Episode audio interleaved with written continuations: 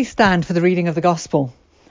So, the Holy Gospel of our Lord Jesus Christ according to Matthew, beginning to read in chapter 11 at verse 25. At that time, Jesus declared, I thank you, Father, Lord of heaven and earth, that you have hidden these things from the wise and understanding and revealed them to little children. Yes, Father, for such was your gracious will. All things have been handed over to me by my Father, and no one knows the Son except the Father. And no one knows the Father except the Son, and anyone to whom the Son chooses to reveal him. Come to me, all who labor and are heavy laden, and I will give you rest. Take my yoke upon you and learn from me, for I am gentle and lowly in heart, and you will find rest for your souls. For my yoke is easy and my burden is light. It's the gospel of the Lord. Please have a seat. A very warm welcome to all of you who are here this evening. My name is Liz Gray and I am the vicar here, and I'm delighted to be worshipping with you this evening. I want you to come with me, though, on a little journey, first of all. I want you to come with me to the Thai Burma border. I was first there about 15 years ago. I'd been invited to go by a small um, British NGO which was had been doing some work with uh, helping to train backpack medics, and now they were curious as to what we could do about helping with education in Burma. You need to remember a little bit of world history. At that time, Burma was in the throes still of a civil war which had been going on for decades. And so many of the small um, ethnic groups, which tended to be grouped around the edges of Myanmar or Burma, uh, were engaged in the civil war. And we had had connections, made friends with some of the people in the Karen state.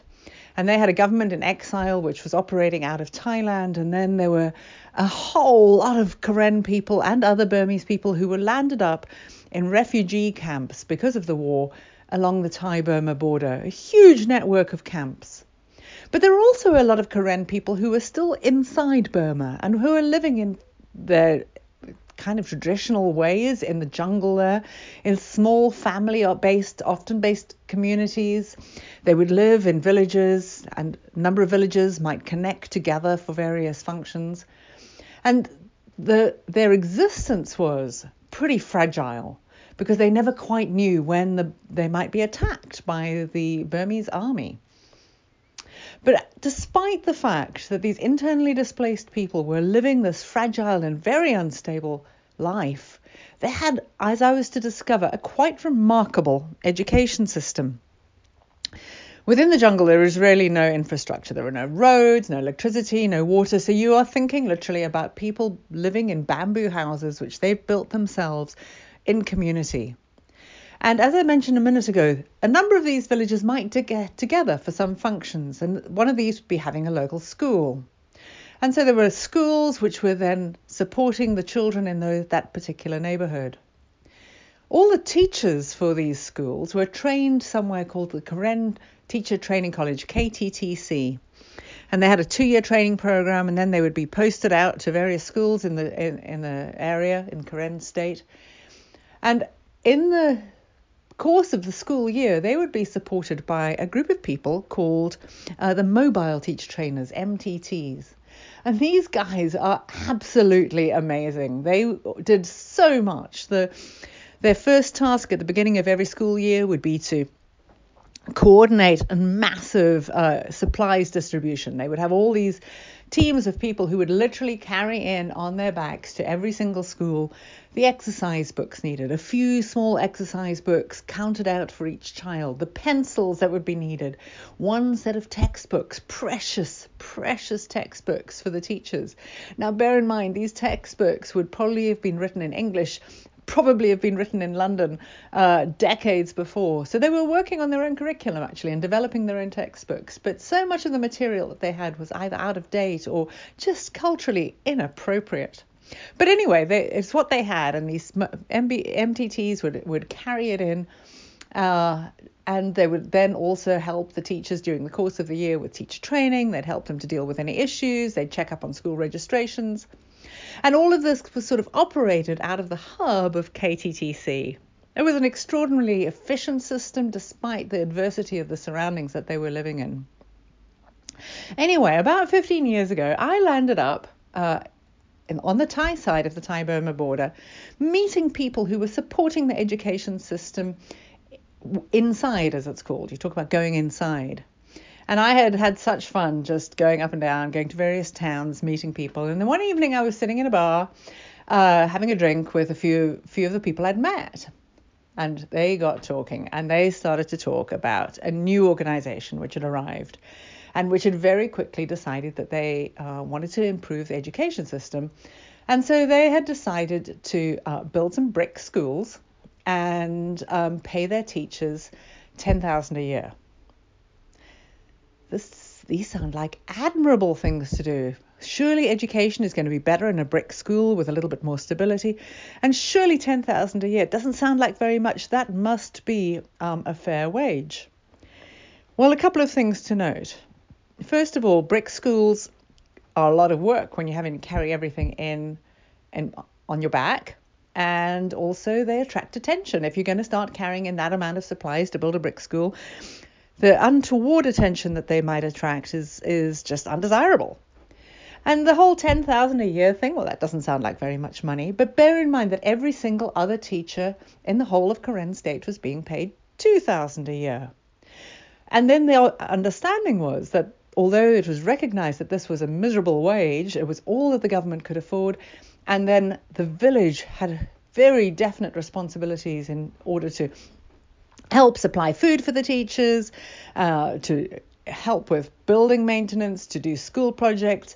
And truly, this was a situation where uh, the village was raising the child. But now, a couple of teachers were getting 10 and everyone else was getting 2. It was causing disruption. And the other teachers were mad and sad and whatever. And, and there was so much angst about the whole thing. And I listened. I listened really, really carefully. Because to be honest, I'd been about to suggest to our organisation that we built some brick schools. I'd been about to suggest that the wage was miserable. I'd been about to make the same mistakes that this organisation was being ridiculed for in the spa. Because I too had only just arrived. I hadn't stopped yet to listen. I was beginning to try. So it got me thinking well, what could we do to help education inside Karen State? Well, it gradually emerged over the days and weeks ahead that what we could do is I could go to the teacher training college. I could take other experts with me from time to time. We could go and we could sit and we could listen, and then we could begin to share ideas, share things that we had learned over years of being engaged in similar work in different circumstances, but where we'd been exposed to ideas. I mean, how many trainings have you been to in your job? As a maths teacher, I was being trained all the time. I was always going off to hear the latest idea and gather some more materials and find out something else that was going on. So I had a lot of knowledge that could be flexed. But also, I had the time to go and to sit and to listen and to drink tea and to drink water and to just um, begin to get to know these new friends of mine. And really, as I began to get to know them, that was what they wanted. They were astounded that someone would come all the way from England, or all the way from America, they would risk going inside into inside the country, which would take the time to sit, take the time to befriend, take the time to learn what it was that they were uh, experiencing in their environment. They needed people to pay attention and to encourage them. And it was at about this time that I learned, uh, came across this proverb, which has meant so much to me in the years since then. And it's Proverbs 25:25, like cold water to a thirsty soul, so is good news from a far country. So shift forward a few years, and now I've moved to DC. We're here, and I'm on track to becoming a priest. Well, not become almost, and at that point, and uh, learning and thinking about what had I learnt in my journey so far that could help the church in America to think about how they could support global uh, mission and outreach. And so I was beginning to think about what, who, and where are the thirsty people that we need to reach? What are they thirsty for? And do I have the right thirst quencher for them? And then, let alone, do I personally have the capacity to offer anybody a cold drink? So, first of all, who are the thirsty people that we're called to? How do we identify them? Last week, uh, we read the beginning of Acts 13, and we read about the church gathering around, praying, fasting, and then discerning that Barnabas and Saul needed to be sent on a journey. And so in verse four, 4, we read how they were sent off and they, they went to Seleucia and Cyprus. And then later on, they went to Perga. And in each of these places, they preached and they brought good news from a far country.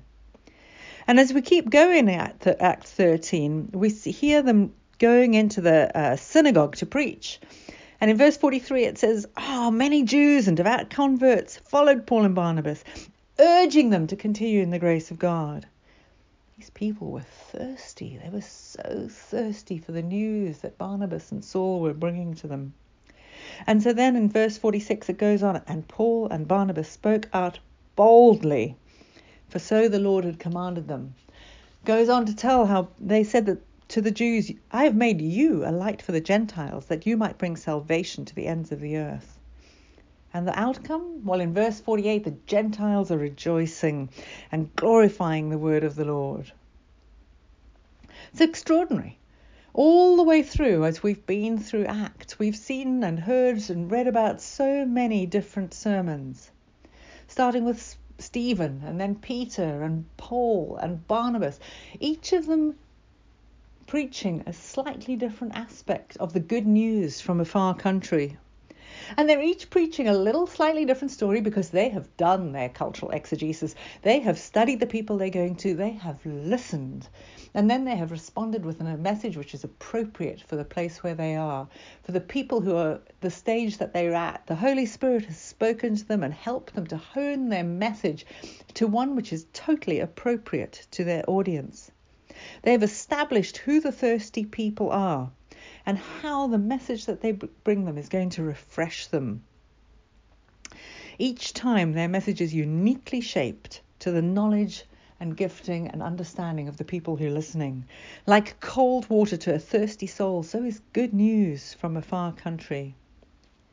And when you're aiming to take good news to, from a far country to somebody, you have to know uh, what the thirst is. So, just as Paul and Barnabas had sat down and worked out what the message was that they needed to give, so we need to do that. We need to take time to build relationships, take time to listen, to establish what the th- thirst is.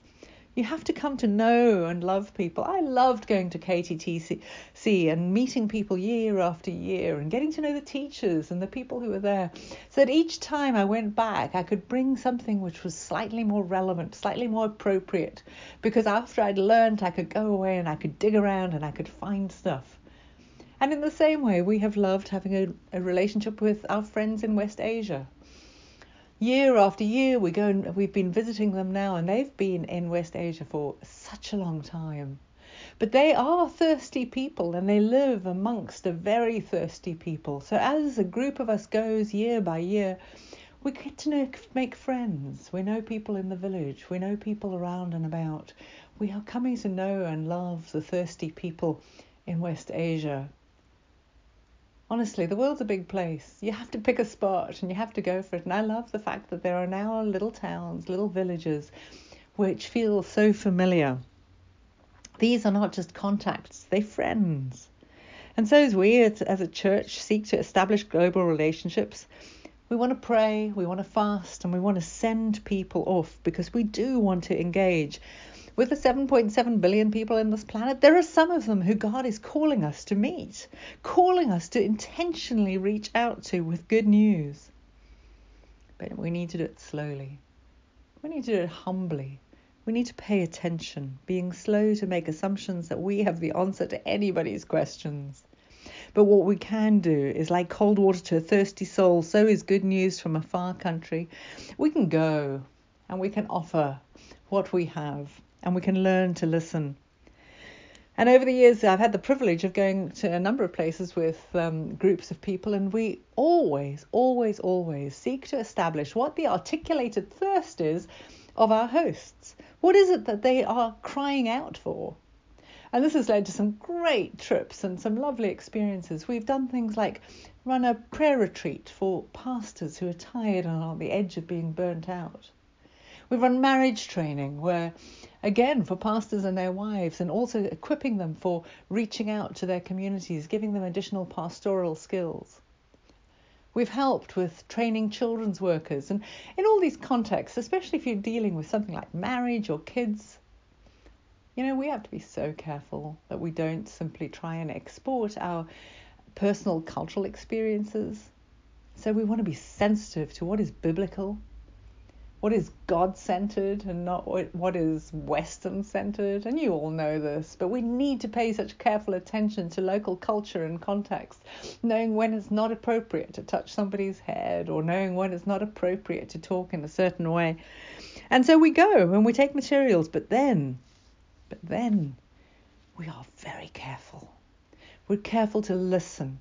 We're careful to learn. We're careful to make sure that if we are corrected, we stay attentive to what it was that we were doing wrong because we do not want to crush. We don't want to um, reduce the agency or facility of our hosts. We want to enhance, we want to encourage, we want to develop. And so we need to be flexibly adaptive with the skills we have and the knowledge and t- tools and resources that we take. It's also why we always make sure that at Incarnation, before we take any team, we will have a whole trimester of gathering together weekly to pray, to intercede, to plan, to research, so that we go as thoroughly equipped as we can do and as carefully attuned to the voice of the Holy Spirit as we as we possibly can. We need to be humble with everything we offer. Like cold water to a thirsty soul, so is good news from a far country. We must never pretend, never assume, not be superior. We need to always work out how they can do it themselves next time if they're possible. How can we teach them through co leading and through um, mentoring? How can we be flexible as we expose and take our resources to a different context? And always be attentive to where we're learning because they might not have the same resources we do in terms of books and information, but their resources are rich in terms of experience, in terms of life observation, in terms of their walk with Jesus. They will teach us so much more, perhaps, than we will ever teach them. And so we need to be alert to those opportunities and even to things like realizing that in some parts of the world, three in one Nescafe coffee is like the pinnacle of coffee. And so to not uh, be snooty about that, but to drink it with delight and the sense that we're going to a party when we drink it. It's one of those things that I had to get used to. But there are lots of things that we will learn when we take good news from a distant country. And finally, finally, here's the thing. When we reach out to thirsty people they are just that. They're thirsty. They might be worn out. They might be tired. They might be heavy laden. And so we go back to our gospel reading earlier when Jesus declared, Come to me, all who labor and are heavy laden, and I will give you rest. Take my yoke upon you and learn from me, for I am gentle and lowly in heart, and you will find rest for your souls. For my yoke is easy and my burden is light. Honestly, when we engage in outreach and evangelism, we have to be so conscious of the fact that uh, not only are the people we're reaching out to weary and heavy laden, but we might be too. And so we must stop. It's a little bit like when you're on an aeroplane and they say, you know, put on your oxygen mask first before you help anybody else. We need to make sure that our oxygen masks are in place. Have you taken your weariness to Jesus recently? In a moment, as is our habit here at Incarnation, we will take two minutes. Two minutes, which can feel like quite a long time, but I invite you in those two minutes to take the first one to do a little bit of internal assessment. Ask the Holy Spirit to shine His light on anywhere within you that is tired or thirsty and then hand it over to Him. Maybe when you come up for communion later, you can just, as you step forward, step forward and say, Lord, will you quench my thirst? My longing for, fill in the blank. It's a good thing to do. Will you take my burdens, Lord? Will you carry them for me and stop me wanting to carry them all myself? Take that first minute to assess your personal level of thirst before you begin to quench it in all the wrong places. And then in the second minute, look outward and say, Father, where are the thirsty people in my life? You may already know them. They might be in the cubicle next door to you at work might be your cousin or your aunt. It might be somebody, a friend who's reaching out to you or who you know is just so thirsty. Perhaps it's a more casual acquaintance. Perhaps it's someone that we are engaging with already overseas or that you are engaging with overseas. Just spend that second minute asking, Lord, where are the thirsty people in my life? And what is the cold water that they need to drink? And then don't underestimate your resources. You are sons and daughters of the living God, and you have access to the resources of heaven. So take some time, take your time to sit and listen. Because finally, one of the most fun things to do is to drink water with thirsty people. And so the opportunities that we get are just extraordinary. And so I invite you have fun. Drink the water with them. Rest. And there's nothing more refreshing than drinking deeply when you're deeply thirsty. Like cold water to a thirsty soul, so it's good news from a far off country. Let us pray and then be silent. Heavenly Father, thank you so much for the ways that you quench our thirst. Thank you, Jesus, that you invite us to come and rest with you and to take your yoke upon us. Thank you, good Father, for the ways that you shepherd us and for the access you give us to situations which we could never on our own find ourselves in. Help us always to be flexible learners, flexible as we encounter a world which is thirsty for you. Thank you that you deal with us gently. Will you help us to deal gently with others? Amen.